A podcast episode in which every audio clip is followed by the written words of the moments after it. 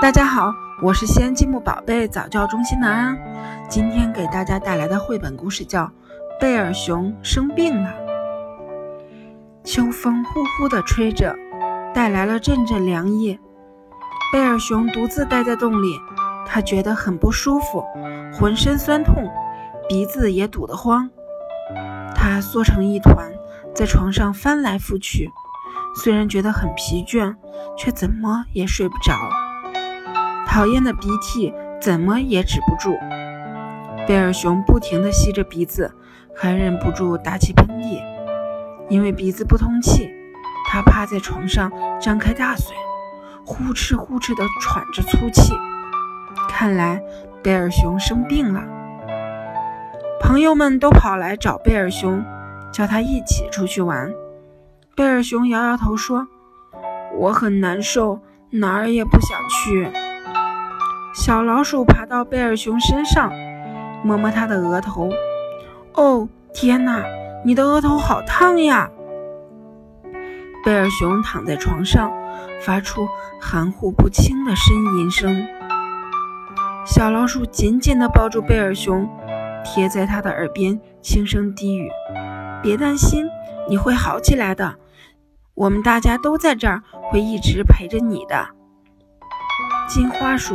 炖了一锅肉汤，鼹鼠把凉凉的湿毛巾放在贝尔熊的额头上，大家给贝尔熊盖上被子，把它裹得严严实实的。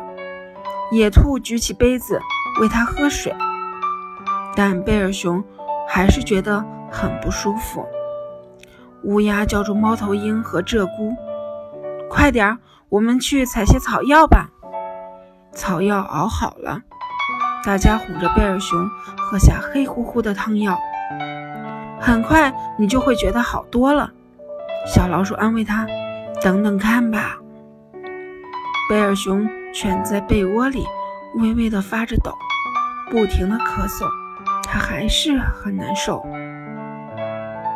尽管吃了药，贝尔熊的病情还是不见好转，大家的心里都充满了焦虑和不安。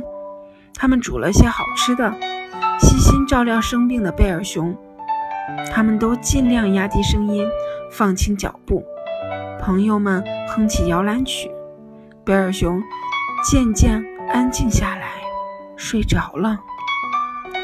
时间一分一秒地流逝着，朋友们始终守在贝尔熊身边，他们竭尽所能，尽心地看护着他。